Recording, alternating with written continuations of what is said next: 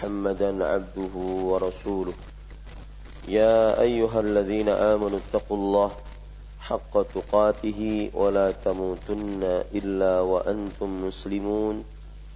يا أيها الناس اتقوا ربكم الذي خلقكم من نفس واحدة وخلق منها زوجها وبث منهما رجالا كثيرا ونساء فاتقوا الله الذي تساءلون به والأرحام إن الله كان عليكم رقيبا. يا أيها الذين آمنوا اتقوا الله وقولوا قولا سديدا يصلح لكم أعمالكم ويغفر لكم ذنوبكم ومن يطع الله ورسوله فقد فاز فوزا عظيما أما بعد.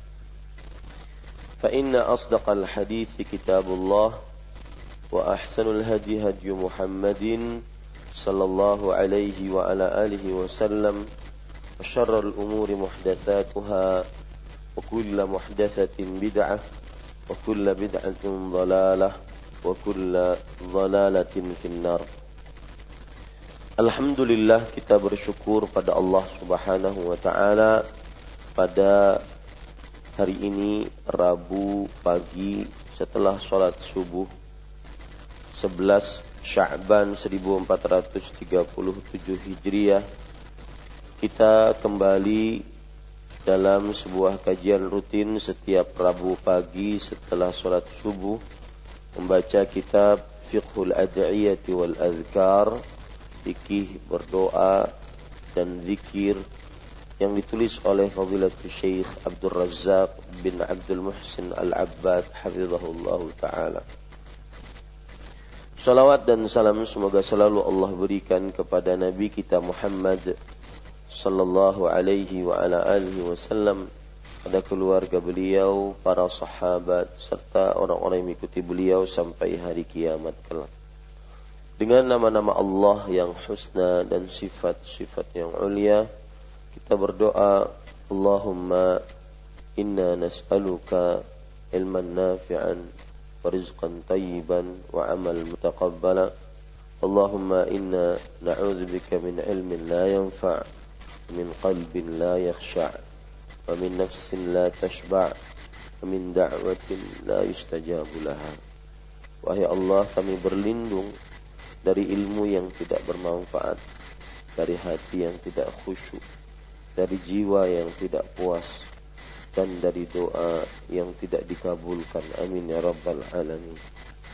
Para ikhwah yang dirahmati oleh Allah Subhanahu wa taala, masih kita membaca bab yang ke-23 penulis mengatakan Al-ilmu bi asma'illahi wa sifatihi wa manhaju ahli sunnati fi dhalik.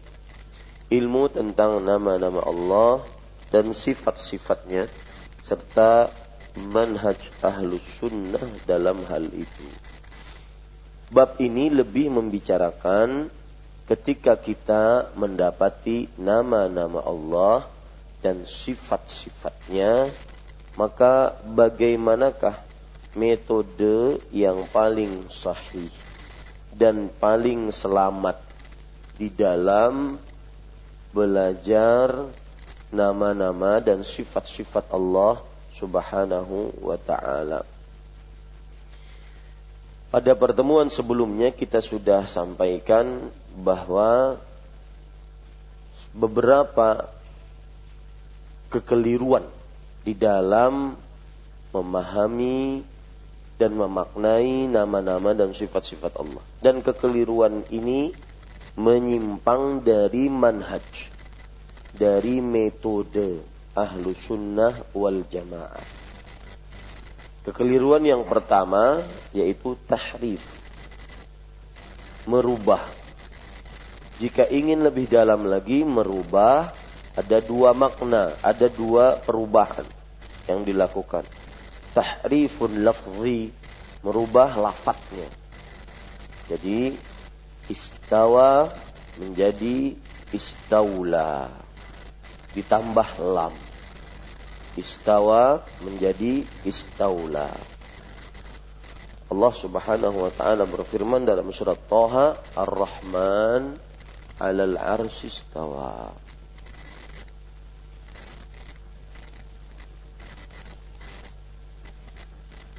Ar-Rahman 'alal 'arsy istawa.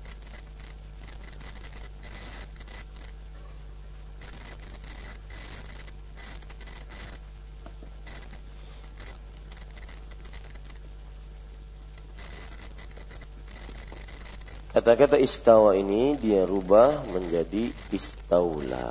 Ini namanya tahrif lafzi karena menambahkan lam. Tahrif lafat. Lafatnya dirubah sama dia. Ya. Nanti ada namanya tahrif ma'nawi. Maknanya dirubah oleh dia. Seperti firman Allah subhanahu wa ta'ala ma mana'aka an tasjuda lima khalaqtu biyadayya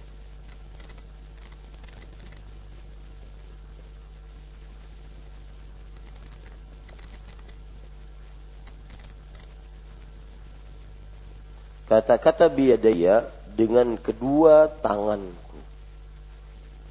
Mereka yang melakukan tahrif mengatakan kedua tangan di sini tidak dapat kita artikan dengan kedua tangan tetapi dengan kedua rahmati rahmatayya dengan kedua rahmatku atau ni'matayya tahrif. Ya rahmatku atau nikmatku jadi mereka merubah sifat yang Allah Subhanahu wa taala tentukan untuk dirinya sendiri. Ini adalah perubahan dan ini keluar dari metode ahlu sunnah wal jamaah dalam menetapkan asma wa sifat. Yang kedua, kekeliruan di dalam asma wa sifat yang sudah kita bicarakan yaitu ta'til.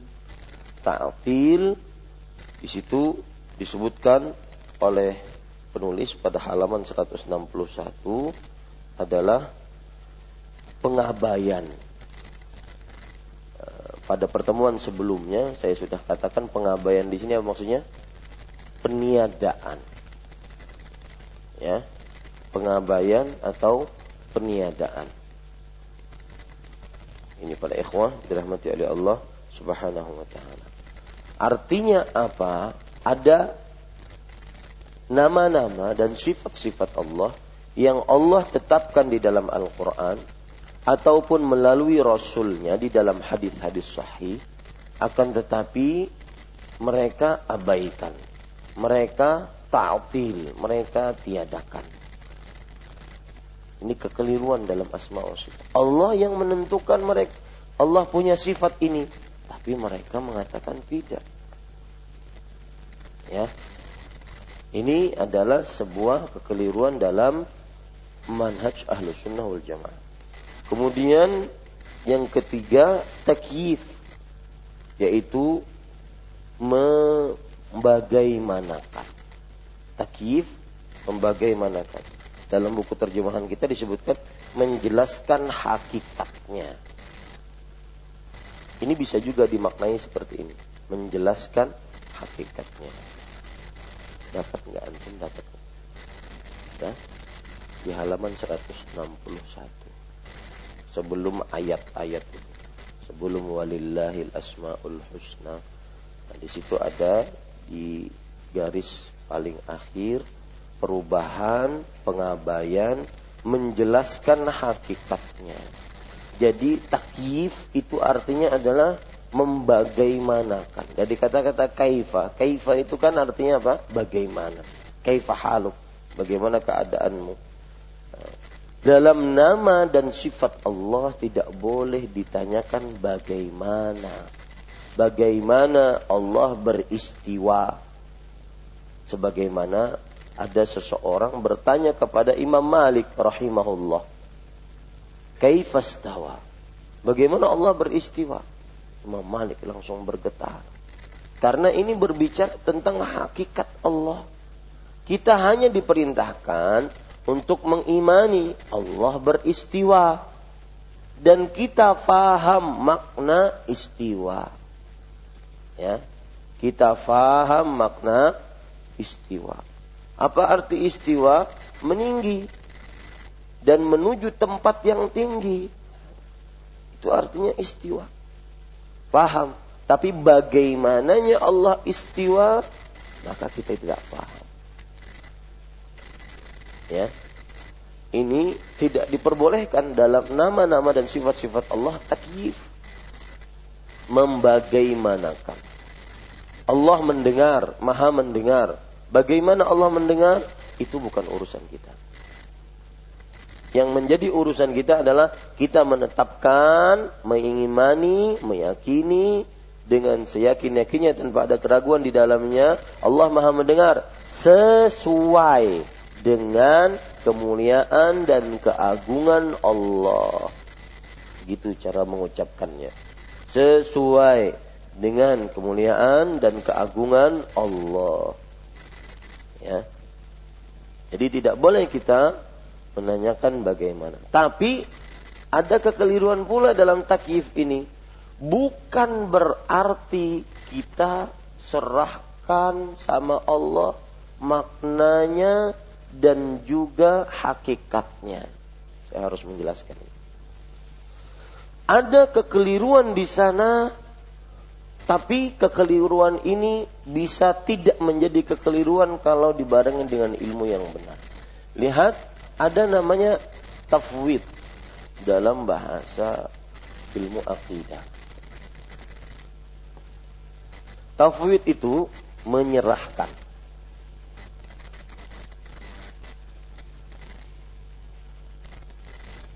Apa maksudnya? Menyerahkan. Jadi ketika kita dapat ayat ini, Kenapa wahai iblis kamu tidak mau sujud dengan dengan terhadap makhluk yang telah aku ciptakan dengan kedua tanganku? Orang-orang yang tafwid, tafwid itu ada dua macam. Menyerahkan makna dan kaifiat kepada Allah. Yang kedua, menyerahkan makna eh, kaifiyat kepada Allah dan menetapkan maknanya. Nah, lihat sekarang. Bagaimana ini? Orang kalau dia masuk ke dalam jurang tafwid ini, kekeliruan, adalah ketika dia mendapatkan ayat ini. Wahai iblis, apa yang menyebabkanmu tidak mau sujud kepada Adam yang telah aku ciptakan dengan kedua tanganku? Kata dia, kedua tangan, sudahlah kita serahkan sama Allah. Maknanya, kaifiatnya. Apa makna tangan? Terserah Allah. Bagaimana tangan itu? Terserah Allah. Paham? Sampai sini. Yang ini, ini keliru. Ya. Yang ini, ini yang benar. Ketika dia mendapati ayat seperti ini, maka bagaimana tangannya itu kita serahkan sama Allah. Makna tangan paham nggak kita? Paham. Ya, maknanya dalam benak kita paham. Meskipun kaifiatnya jelas berbeda. Antara tangan saya dengan Kak Kamil, antara makhluk dengan makhluk saja beda. Bagaimana tangan makhluk dengan Khalik. Kenapa Pak ini salah? Karena kalau kita katakan kita menyerahkan makna dan kaifiat berarti nanti akan banyak sekali ayat-ayat dalam Al-Quran yang tidak dipahami.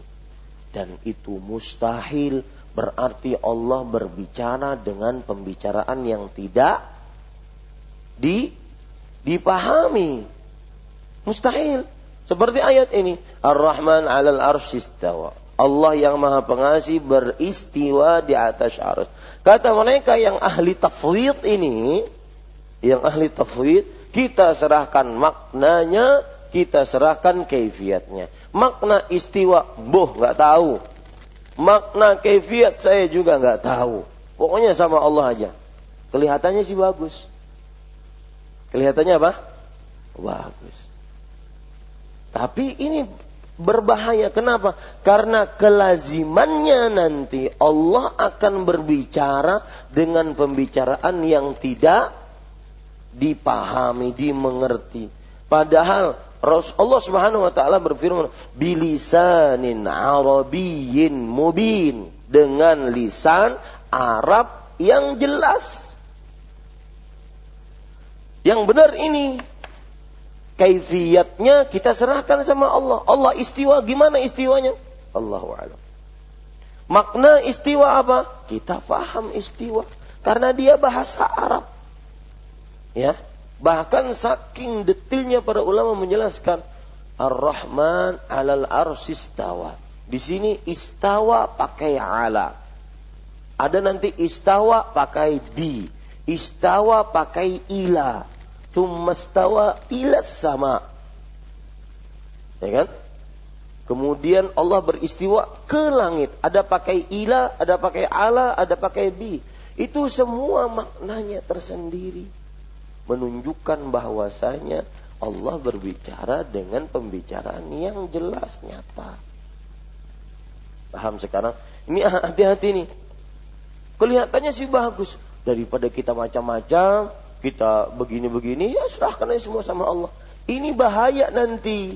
Kenapa? Karena berarti Allah berbicara dengan pembicaraan yang tidak dipahami. Apa bahayanya Allah berbicara dengan pembicaraan yang tidak dipahami?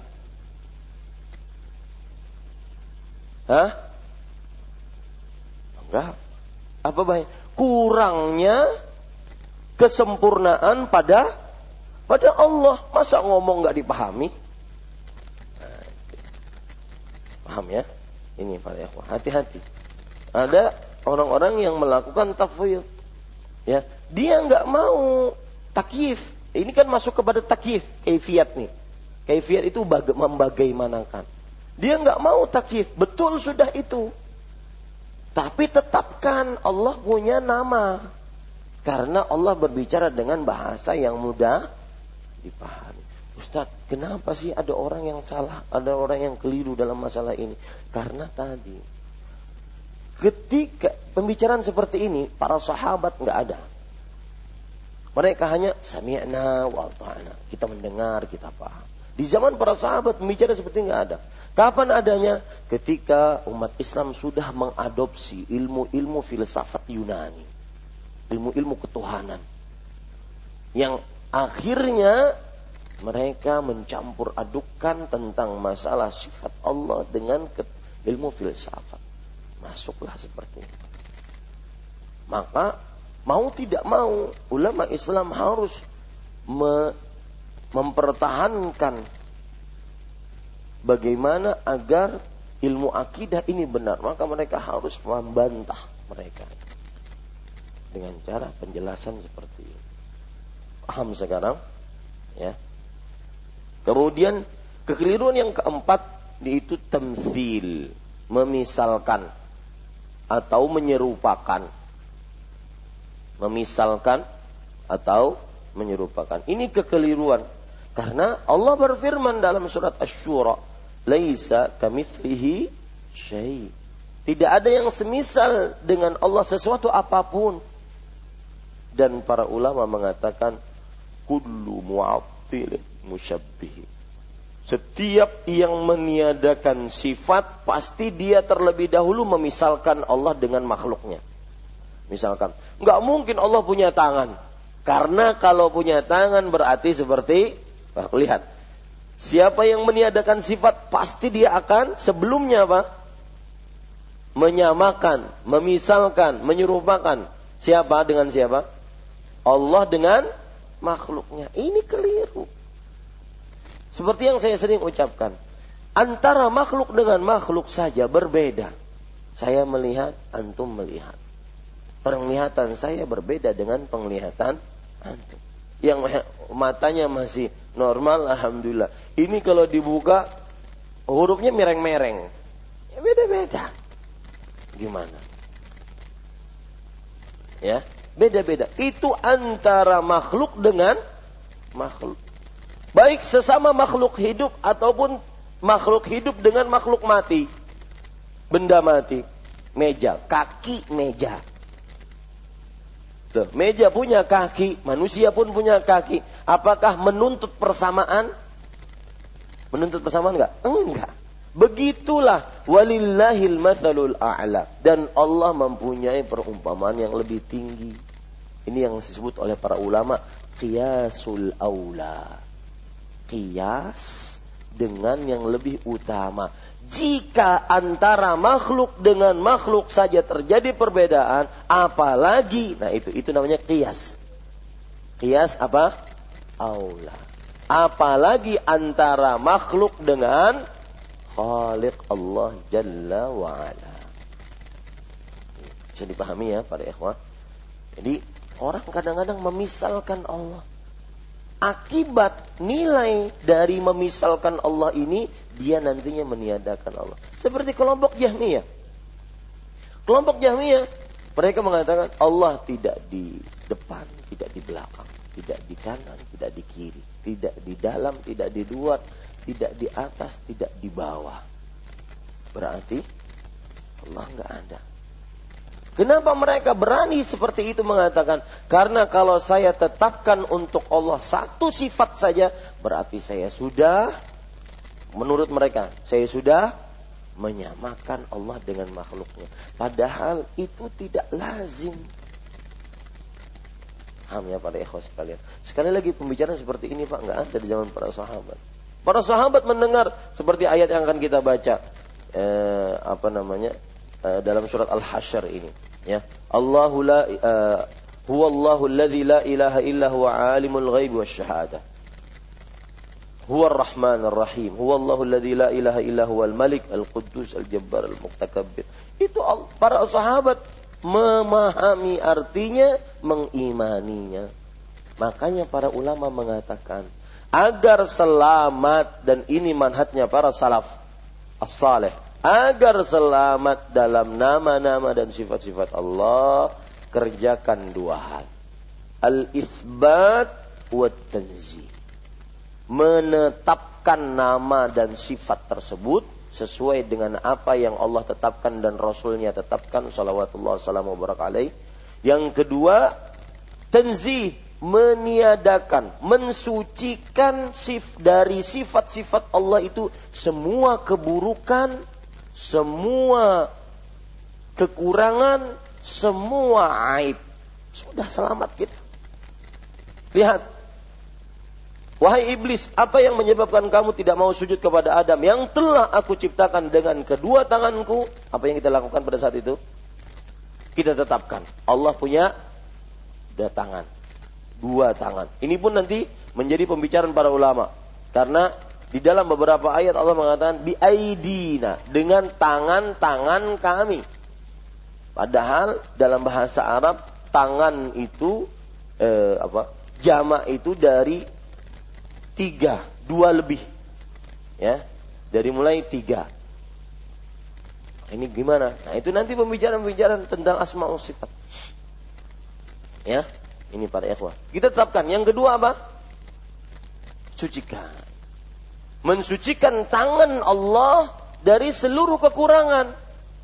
Tidak seperti tangan makhluk yang penuh dengan keterbatasan, yang penuh dengan kekurangan, yang penuh dengan aib. Makanya kita katakan Allah mempunyai sifat yang sesuai dengan kemuliaan dan keagungan serta kesempurnaan Allah Jalla Jalalu. Para ikhwan yang dirahmati oleh Allah Subhanahu wa taala, kita baca sekarang itu saya benar-benar tidak mengapa dua pertemuan saya menekankan itu. Ya, kekeliruan dalam memahami asma wa sifat. Empat kekeliruan tersebut. Dan kalau boleh ditambah tadi tafwid, tapi tafwid itu tidak semua salah. Ada tafwid yang benar. Tafwid yang salah apa? tafwid makna wal kaifiyah. Tafwid makna dan kaifiyat itu salah. Tafwid yang benar bagaimana? Tafwid kaifiyah wa isbatul makna. Menyerahkan kaifiatnya kepada Allah dan menetapkan maknanya. Paham ya? Ada ikhwah? Baik. Kita baca sekarang apa yang disebutkan oleh penulis. Yaqulullahu ta'ala Walillahil asma'ul husna fad'uuhu biha wa dharul ladzina yulhiduna fi asma'ihi sayujzauna ma kanu ya'malun. Dan Allah Subhanahu wa taala memiliki nama-nama yang husna, maka berdoalah dengannya dan tinggalkanlah orang-orang yang berbuat ilhad di dalam nama-namanya. Sesungguhnya eh, mereka akan benar-benar dibalas dengan apa yang telah mereka kerjakan. Ini ayat disebutkan oleh Allah dalam surat Al-A'raf ayat 180. Ayat ini memberikan pelajaran yang pertama Allah memiliki nama-nama dan nama-nama Allah gelarnya adalah Al-Husna. Apa arti Al-Husna? yang paling terbaik dari yang terbaik. Al-husna. Yang paling terbaik dari yang terbaik. Kemudian pelajaran dari ayat ini juga adalah kita diperintahkan untuk berdoa dengan memakai nama-nama Allah yang husna ini. Pelajaran pertama tadi Allah berarti memiliki nama-nama yang husna. Dan arti husna yang paling terbaik dari yang terbaik. Yang paling terbaik dari yang terbaik. Kemudian dan pelajaran yang kedua dari ayat ini adalah kita dianjurkan untuk berdoa dengan menggunakan nama-nama Allah yang husna yang disebut dengan tawassul. Tawassul dengan nama-nama Allah yang husna. Tawassul itu artinya mengerjakan sesuatu yang baik untuk mendekatkan diri kepada Allah. Itu arti tawassul.